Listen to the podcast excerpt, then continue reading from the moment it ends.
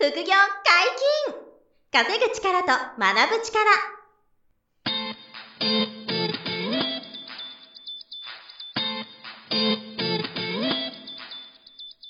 この番組は稼げるようになりたいを叶える副業アカデミーの提供でお送りいたします。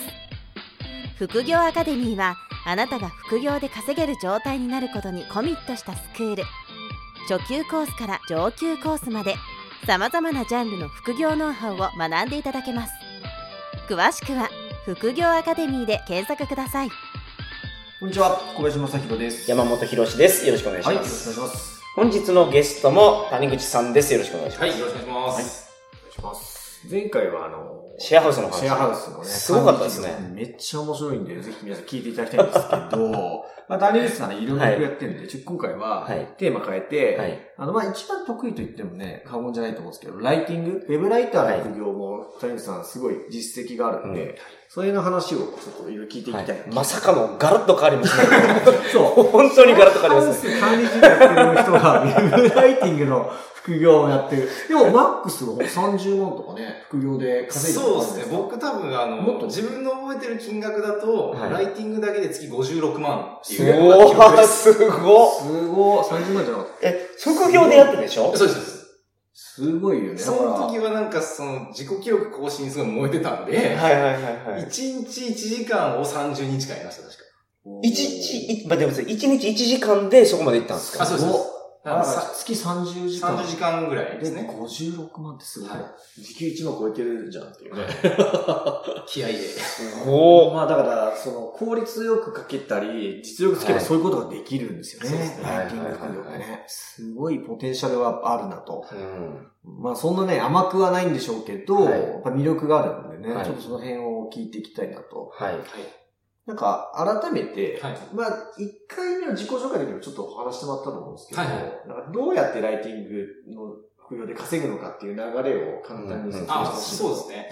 えっ、と、まあ、多分一番最初に取り組まれる方が、うんまあ、一番手っ取り早くお仕事として、まあ、そのライティングができるんだとすると、やっぱその、クラウドソーシングサービス。はいはいはい。まあ、あの、ランサーズとか、うんクラウドワークスとか、今いろいろたくさん大きなサービスありますけど、はいああいうとこに行くと、その、まあ、こっちとしては、まあ、普通仕事取りに行くってなると、こう営業をかけなきゃいけないっていうのはあると思うんですが、はい。あの、クラウドソーシングサービスは当然仕事をしてほしい人と、うん。仕事をしたい人がマッチングする場所なんで、うん。そこにとりあえず行けば、うん。こういろんな案件のお仕事がこう載ってるわけですよ。はい。まあ、掲示板みたいに、うん。こうこういう仕事あります、こういう仕事ありますってうん。載ってるんで、まあその中からまあ自分ができそうなものを選んで、まあとりあえず一つ記事書いてみるみたいな。感じがまあ一番手っ取り早いんじゃないかなっていうふうには思います、なるほど。うんはなるほどね。で、えっと、一文字1円とか、い。そうですね。ね、3000文字書いて3000円みたいなうん感じだったりすると。っていうのがまあスタートになる。うんだから仕事は結構今多いですかね。多いと思います。うんあの、これセミナーとかでもちょっとお話しさせていただいてるんですけど、ライティングってその、景気にあんま左右されない仕事だなと思ってて、例えばなんですけど、あの、2、3年前に、はいあのビットコインがすごい200万超えた時期とかあったじゃないですか。うんはい。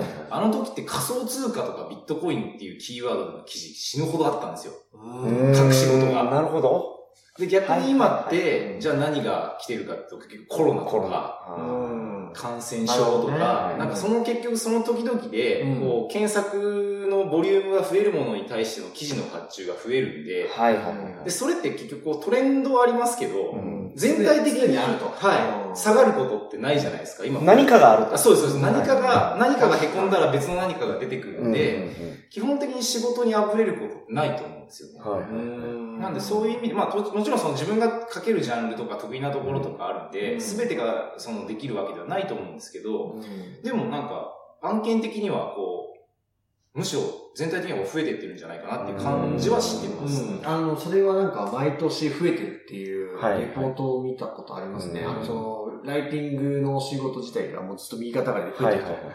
まあでも確かに、あの、いい話だけがネタじゃなくて、ネガティブだってトラブルとか、はいあの、その、例えばコロナショックもそうですけど、はいそういうのも確かに記事で書く需要がね、あるから、常に何らかしら書いてもらいたい需要はあって、うんむしろ加速してると。オンライン化が進んでるから。はい。なるほどね。だから仕事はいっぱいあって、はいあと自分にスキルがあったら、あの、マネタイズできると。そうですね。うんそういうマーケットなんだね。そうですね。うんだからすごいこう、あの、いろんな人にとって仕事が取りやすいっていうはい。感じですよね。そうですねうんなるほどね。いや、だからそれで月5万とかね、10万ぐらいまず、はい。えー稼い月5万円稼ごうとすると、どんなもんなんだろう。えっと、5000、5000文字の記事が10個書ければ、うん1円でも5万円そうですね。はい。1円っていうのは、その、まあ、初心者向けの。そうですね。文字単価1円ぐらいからだいたいやっぱ最初はスタートですけど、うんあの、まあ、当然、あの、件数こなしてると、うんクラウドソーシングサービスだけじゃなくて、その、指名をしてくれるお客さんとか、はいはい。あの、直でなるほど。はいやってくださいっていうふうに言ってくれるお客さんが出てくるんですけどそこが出てくると、文字単価急に上がるんですよ。はいきなり3円とか、はいはいは5円とかうん。僕大体今5円前後でお仕事をいただくことが多いんですけど、はそうなると、もうむちゃくちゃやっぱり効率いいですよね。はいうんですかね。なんでそういうお客さんが例えば1社じゃないだけじゃなくい。て、2社3社いらっしゃれば、まあ、それだけで本当に5万10万は結構コンスタントに毎月稼げるんじゃないかなっていう感じ。5円。はいいいですね。その、依頼が来た時に、はい谷口さんが全然知らないことだったりはい。することもあると思うんですけど、はいはいはい。そういう時はどうやって書くんですか？えっと、調べます。おおやっぱり。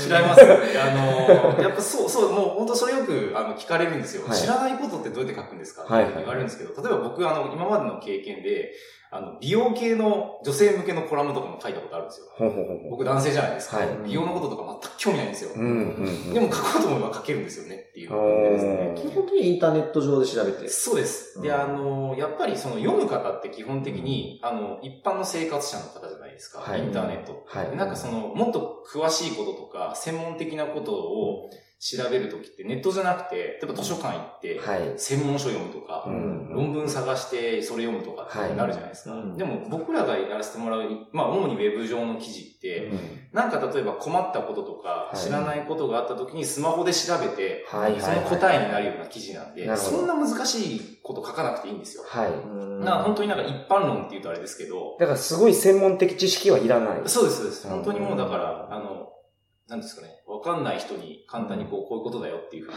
教えてあげられるレベルであれば、うんなるほど。全然大丈夫なんで。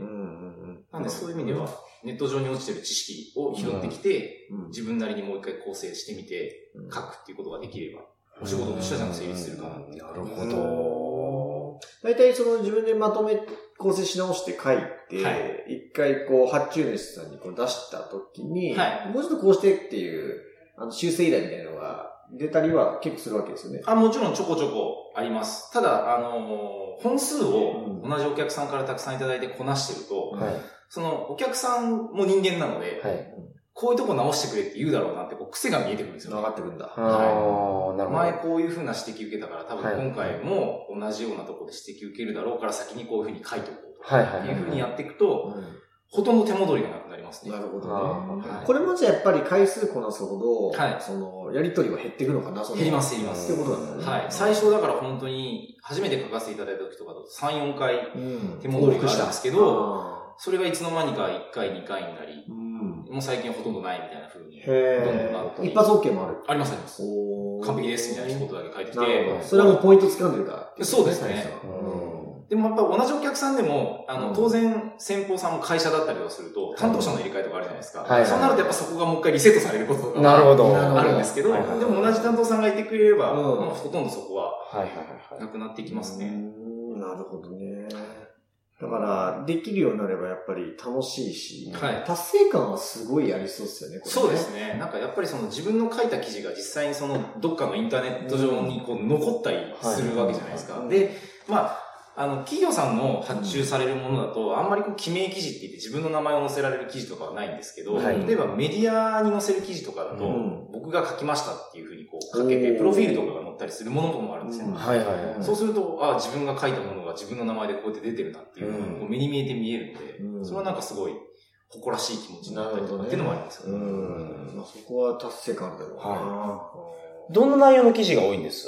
あ僕はそうですね、あの、それこそまあ、先週話したシェアハウスの、あの、仕事をしてるっていうのもあって、住宅系のサイトさんからいただく記事とかを未だに結構ああ、なるほ書いてるのはど。多いあで、す、じゃあやっぱ多いのは得意なやつなんですね。そうですね。で、やっぱりその、なんですかね、あの、クライアントさん側も、この人こういう記事書けるの、書くの得意だなと思ったら捕まえておきたいんですよ。はい要は、案件がずっとある中で、で、別のライターさん探すのめんどくさいじゃないですか。はいだから一人ライター見つかると結構抱え込んでくれるので、なるほどね必然的にこうなんか得意なジャンルの記事を書く機会が多くなるっていうのはまあ必然かなっていうはいはい感じですかね。はい。じゃあ、その中でイレギュラーで、はいその、コスメとか、はい。全然違うやつも来るけど、そそれも調べたら書けると。はい。うんそんな感じですね。前にね、あの、うちの会社で、はいあの、ライティングの仕事を受注して、はい谷口さんに全部ね、書はいいてもらうっていうのもあったありましたね。それはもう超大手のはい大きなあの案件で、はいまあまたこれまた超大手のあの仮想通貨系の,、はいあ。の会社さんの記事書く案件があって、はい。それはかなりの量半年ぐらいかな。そうですね。受けて、はいあのややってたりとか、うんその時はだから、あの、谷口さん仮想通貨もやってたり、はい知識があるんで、書いてもらってっていうのはね、そうそう、うちの会社としても受けて、そうそう、やったりもしましたね。だから、だ得意分野があると、ね、そこにこうリピートの仕事もね、入ってきやすくなるし、ね単価もね、いいし、あの、時間効率もいいから、なるべくそういうふうに寄せていければ理想ですかね。うんそうですね。うん。なるほどね。あとなんかちょっと面白いのは、はいあの、これ副次的なあのメリットなんですけど、はい例えばそのグルメサイトとかだと、はい。どっか例えばレストランをオープンしました。うん。取材に行ってきてうん、記事書いてくださいって言われるじゃないですか。おそうすると、あの、ご飯食べさせてもらえるんいいですね。仕事に格好つけてご飯食べれるとか。いや、しかも、その、いいように書いてほしいから、もう、そうそう最高に、あの、気遣って、料理作ると思うんですよ。別になんかお客さんに出すよりいいのを食べさせてもらってるんじゃないかみたいな。いくらの数がちょっあそうちょっとと、5玉ぐらい増えてるかもしれない。とかもありますし、例えばもう一個別のやつだと旅行系のサイトとかだと、はい。うん例えば、あの、京都の紅葉特集とかがありますってなると、ここのお寺に行って、住職に話聞いてこいとかってあるんですね。それも行けるわけですよ。はい旅行に行ける仕事で旅行に行けるんですよ。そういう時って交通費とかも出ます出るんだ。はい。全額支給で行かせていただくので、すごそういうのとかもだから楽しいですよね。仕事にかこつけて遊びに行けちゃう。ねえ。いい、まあ自分の経験になりますからね。そうですねはまあでもそれはあれですよね、その、実際経験してくれた方が、はいい記事が書けるだろうっていうのが、あの、依頼元なんですよね。そうです、そうです。京都のここのお坊さんのお話聞いたら、はすごいいいのが書ける。はい。うちの料理食べてくれた方が、はい写真だけよりもいい記事書いてくれると思う。あ、そうですね。うん面白いな副次的なメリットも結構多いと。そうですね。なんかいろいろ体験させてもらえることがちょこちょこあるんで。はいはいはい。だから、初めは一文字1円で始まるけど、はいやってたら、結構その、思ってた以上うの、ん。なんか刺激がありますね。そうですね。これなんか最初辛い時期があってとか、はいあの、どれぐらいでこう、なんていうの、やりがいと楽しさがはい上回ってくるとか、なんとなくあるんですか？あ、でも前もその、ちらっと話しましたけど、うん。その、半年ぐらいやっぱり、なかなかこう、スピードとかが上がらないし、わからないことも調べなきゃいけないし、っていうので、こう、しばらく苦しいんですけど、でもやっぱりそこからまあ、あの、書き方が分かってきてスピードが上がったりとか、その自分に知らないうちにこう、得意ジャンルができてきたりとかすると、うん。もう、あの、直接取引してくれるお客さんとかも出てくるんで、うん。まあスピードが上がる上に文字単価も上がるし、うん。で、信頼してもらえるとなんか任せてもらえる、そのさっき言ったグルメだったりとか、うん。とかそのまあ実際現場に行ったりとかする仕事が増えてくるんで、うんはい。っていうふうにこうやっていけばやっていくほど面白くなってくるんですよ。うん。なんでそこの最初の一番苦しい部分うん。を耐えれるかどうかそうだ、そこだとだ。思うんですよね。そこ乗り越えないと。はい。そこでもひ一段上がった瞬間むちゃくちゃ楽しくなるんで、うんそこからはただただ楽しいです。確かにね。楽しいし、その収入もはい大きくなってくるからね。大きくなっていくから、そうですね。そうですね。だから時間を最初苦しい時期があると思うんで、その時って一日どれぐらい時間使えると望ましいとかあります？あ、でも僕は1日30分でもいいと思います、本当に。あの、まあ、例えば、あのさっき言った通り、そのクラウドソーシングで最初の仕事を受けてくるじゃないですか。んで、最初に多分やることって、その、うん書くために必要な素材とかを探すことになると思うんですよね。うんでその素材集めをうん30分まずやってみたらいいんじゃないかと思っていて、うんで、それも、あの、それこそ皆さん本業があると思うんで、はい。あの、通勤の電車の中でいいと思うんですよ。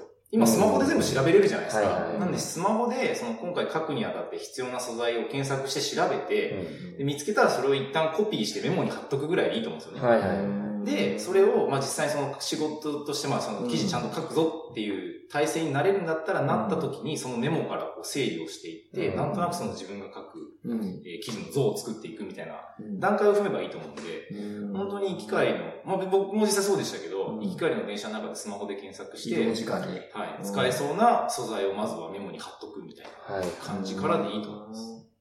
で、書くときは、あの、ワードに書くとか、あ、そうですね。なんかテキストのあれに書くとか、はいああれ、おすすめみたいなのですか？そのあ、でもお客さんから指示されることが多いです。あ、なるほどね。はいなんでフォーマットで書いてくれるそうです。納品形式は、あの、マイクロソフトのワードで打ったテキストと、まあ、写真も欲しければ写真もっていうふうに指示がありますし、逆に、その、インターネットのその仕組みですね、ワードプレスっていう、なんかブログの仕組みみたいなのがあるんですけど、はいそういうのに、あの、もう直打ちしてくださいっなるほど。ていうのもあったりとかして、で下書きで保存してそうです。下書きで保存しておくと、向こうでお客さんが確認して、問題なければ本番に公開するみたいな流れとかもあるので、うんそれは本当にクライアントさんそれぞれですね。おー、なるほどね。なんか聞いていくと結構リアルが見えてきてね。はいはいはいや、やれそうな気持ちになってくるかなってね。はいうん、最初はだから時給が、まあ、1000円とか、はい。ね、それ以下になるかもしれないけど、はいある程度やり抜いていくと、こうボーンとブレイクスルーして、ね。超楽しいし、結構稼げるし、とはい。いうふうになってくると。多分7、8000円ぐらいまではえ、時給で7、8000いけます。多分1年かかんないと思うんです。時給でそんなに行くん7、8000すか？いけます、いけます。すごいよね。え、はい時給7、8000それって本当に、その、ゼロから始めてってことですゼロから始めてです。はあ。あの、僕、僕本当にこれよくいつも言ってるんですけど、僕小学校の時読書感想文がこの世で一番嫌いだったんですよ。は だから別に文章得意じゃなでもかった。全然得意じゃないです。うん大嫌いでしたああ、もともとは。はい。うん本読むのも嫌いでしたし。い。へなんか無料セミナーとかやってないんですライターあ、あえ。のーうん、ああ、それはそうですよね。せっかくなんで、やってるんでね。そうですね。今、あの、それこそ僕、ちょっとそのセミナーの方も担当させていただいていて、あの講座の方は別で先生が、あの、もうこれ全然もうちょっとしっかりした先生がいらっしゃるので、いや すごいしっかりされてますけどあの、僕自身もその自分でこうライターをやらせていただいているっていう経験があるので、はいそこのことをあのお話ししているセミナーが、今あのオンラインとか、はい。えーまあ対面でも、この東京の茅場町でやらせていただいているので、はいはいあの、ぜひお越しいただければそういう、もうちょっと詳しいお話もできるかな。なるほど。うんはい。まあ、谷口さんがね、自らセミナーにこう立ってはい話してくれているので、はい。えーやってたりね、あの、ズームのセミナーもたまに谷口さんやってくれたりしてるので、うんはいまあ、それもぜひ見ていただくと、今日の話より深く、確かに。詳しく聞いていただけるかなと、うんうん思いますんで。いや、ちょっとあの、思ってたより報酬が、そう、そうですよね、本当に。すごいと思った。時給7000円だったら、なんか、やりたいですね。はいね全然、努力次第で。努力次第でね。いけますうんまあ、最初は少しこう頑張んなきゃいけないのはあるから、はいそこはある程度ね、想定しておく必要はあるけど、はうん実力つけば、はいどんどんこう上がっていくと。うーん。ですよ。で、あの、その、一回目かな話してもらったけど、その、考える力も多分すごく磨かれるから、そうですね、文章を作る、構成案作る力でうん、喋、る能力もね、あの、ついたり、説得したり、プレゼンスキルもね、上がっていくし、さっきみたいにこう、いろんな経験ができたりね、はい。いろんなところに行かせてもらえたりとか、うん。そういうくじ的な魅力やメリットも多いですからね、うん。ぜひライティングね、やってみたいなっていう方は、はい。まずはあの無料セミナー参加してそうですねオンラインセミナーもらいたいなっていうはいことですかね。本日もお疲れ様でした。はいありがとうございます。副業解禁、稼ぐ力と学ぶ力、そろそろお別れのお時間です。お相手は小林正宏と、谷口博樹と、山本博史でした。さよなら。あこの番組では皆様からのご質問を大募集しております副業に関する疑問・質問など副業アカデミーウェブサイトポッドキャストページ内のメールフォームよりお送りくださいませ。